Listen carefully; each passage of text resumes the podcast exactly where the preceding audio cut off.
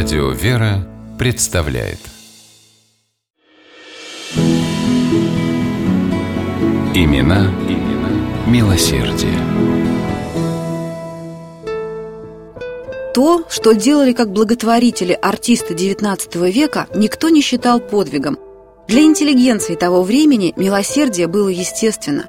Об отзывчивом сердце певца Леонида Собинова знала вся Россия. Он не мыслил себя без помощи людям, и по-иному его песня не пелась. Защищать униженных и оскорбленных Леонид мечтал с юности, поэтому и поступил в Московский университет на юридический факультет, а по его окончании работал адвокатом, параллельно занимаясь вокалом в филармоническом училище и делая большие успехи. Громких судебных дел Собинову не поручали, но был в его послужном списке один процесс, которым он гордился. На железной дороге погибли два извозчика. Их вдовы стали судиться с владельцами дороги. Те, люди богатые и влиятельные, сделали все возможное, чтобы избежать ответственности.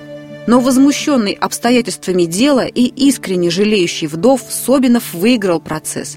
Более того, он сумел возбудить уголовное дело против самих виновников трагедии. Леонид успешно работал в судах, но любовь к опере становилась все острее. После удачного дебюта в Большом театре ему предложили ни много ни мало партию Ленского в Евгении Онегине. Такого Ленского Москва еще не слышала. Роль прославила молодого певца, и он оставил юриспруденцию.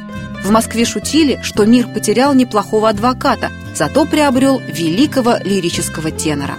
Вся Европа восторженно аплодировала Собинову. На его спектаклях, забыв об оркестре, рыдали даже дирижеры. Хоть адвокатура и ушла в прошлое, но стремление Леонида защищать людей не исчезло. Однажды произошел курьезный случай. 31 декабря Федор Шаляпин, спев оперу «Мефистофель», убежал на встречу Нового года, забыв разгримироваться и переодеться. Певец нанял извозчика, торопил его всю дорогу, а когда пришло время расплачиваться, обнаружил, что денег у него нет. Тогда Шаляпин расхохотался на всю улицу страшным мефистофельским хохотом. Потом еще и распахнул шубу, явив извозчику свой сценический костюм. Бедный возница умчался, теряя на ходу рукавицы. А Шаляпин явился в гости, где был и Собинов, и рассказал эту историю. Все веселились, и лишь один Леонид объяснил Федору Ивановичу, что тот на самом деле натворил.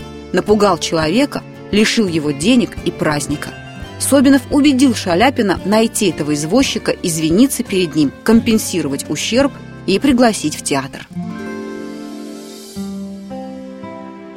Москва гордилась Собиновым не только певцом, но и благотворителем.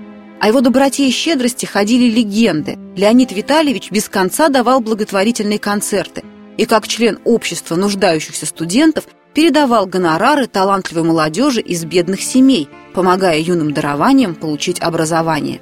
Таких подопечных у Собинова были сотни. Он пожертвовал им своими концертами 45 тысяч рублей золотом. Певец занимался благотворительностью весело, радушно и приветливо. Про него говорили, что он делает богатые подарки с такой же легкостью, как другие дарят цветы. Такие разговоры появились после того, как Леонид Витальевич прислал Киевской школе для слепых детей в подарок рояль. Когда началась Первая мировая война, Собинов открыл в своем доме госпиталь, а сам уехал в большой концертный тур по России.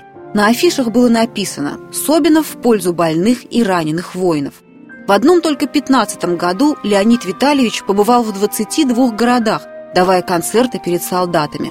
Артист, которого узнавали все уличные мальчишки, не стеснялся стоять с кружкой для сбора средств на нужды раненых даже в самом центре Москвы. Конечно, на Ниве искусства Собинов успел сделать больше, чем на Ниве благотворительности.